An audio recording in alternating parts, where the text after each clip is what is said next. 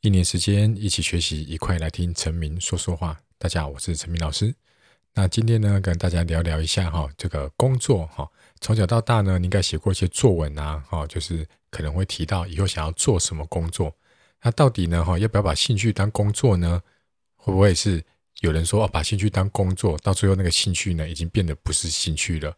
那今天节目的最后呢，我会跟你讲这个到底要找什么样的工作。那我们今天先来聊聊人一辈子一定要做的三种工作。好，那我们就开始今天的节目吧。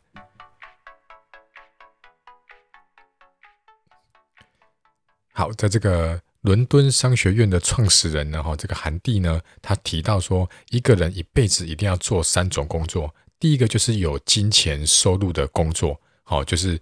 我们最最正常想到的那种工作，就是为了维持生计，然后呢，要拿一份薪水来养家活口，经济的来源，这种金钱收入的工作。那第二个呢，是无偿的工作，就是他是没有薪水的，他通常都是把自己的专业知识去协助别人，然后奉献自己的时间，好，那是没有收取酬劳的。OK，像很多学校有一些志工妈妈，好，他们都是一种无偿的工作。那第三个呢，就是自我实现的工作，好，就是每个人都自己会有那种希望自己未来可以变成什么样的人啊，那种那种理想有没有？OK，那这个可能会随着你的这个年纪越来越大，都会有改变。但是不管处在人生哪一个阶段，你心里面一定都会有一个期望呢，哈，就是以某种形式来做这种自我实现。那以我自己来说好了哈，我这个在大学时候修了教育学程嘛，所以我就想说啊，那将来一定就是这个当老师嘛。好，所以我退伍之后呢，第一份工作是在学校教书，那每个月都会有薪水入账，那个就是有金钱收入的工作。然后呢，教书呢是我的热情所在。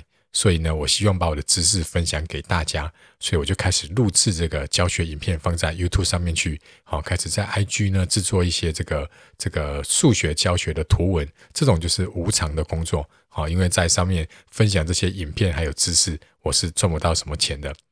然后或者是有一些这个同学会私讯问我问题，好，我也没有跟他们收钱，然后回答他们。好，这都是无偿的工作。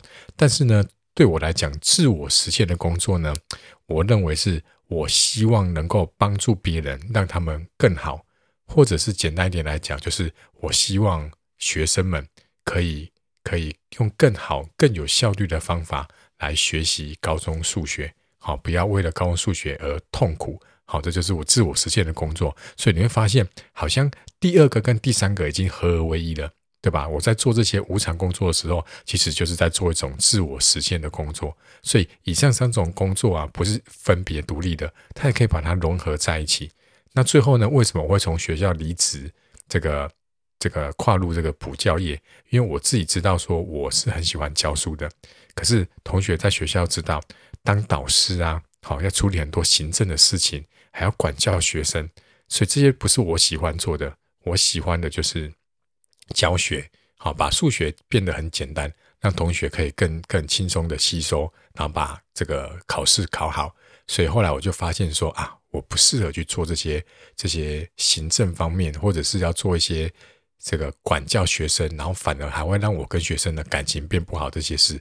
所以呢，我就离职了，然后跨入补教业。因为在补习班，我只要专心把书教好，这样就可以了。好，那这样节目的最后呢，哈，我就要回到一开始，就是到底你以后要找什么工作？我的答案是你先不用紧张，因为未来你找的工作，我可以跟你保证，有一半以上那个名词啊，根本都还没有被发现，对吧？十年前谁知道以后会有一个行业叫做 YouTuber，对吧？拍拍影片竟然可以一个月赚好几十万，对吧？谁知道十年前谁知道说，哎，有一个现在有个行业叫做赖的贴图设计师，对吧？哎，就画画一些很可爱的图，然后让人家下载，一个月可能你可以赚好几十万。所以你以后做的工作呢，或许那个名词根本就还没发现。尤其是这一两年，区块链、加密货币的东西很红嘛，这种东西都变化很快。所以你现在要做的不是说哦，我一定要去找什么样的工作，先设定好，把它框架起来，不用。你要去更多元的探索自己，你。在高中里面知道自己的兴趣了，然后也大概知道未来想要走的方向了。但是你要打开你的心胸，你要 open，打开哈，然后呢，多方的去尝试，慢慢慢慢去调整。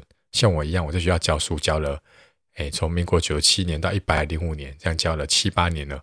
然后我又我我又跨入这个补补教业这样子，他补教业快快快快呢，我现在尽量减少补习班上课时间呢，专职做这个线上课程的教学，对吧？所以它其实都是会变来变去的哈，不要太早给自己设限。好，那这就是今天想要跟大家分享的。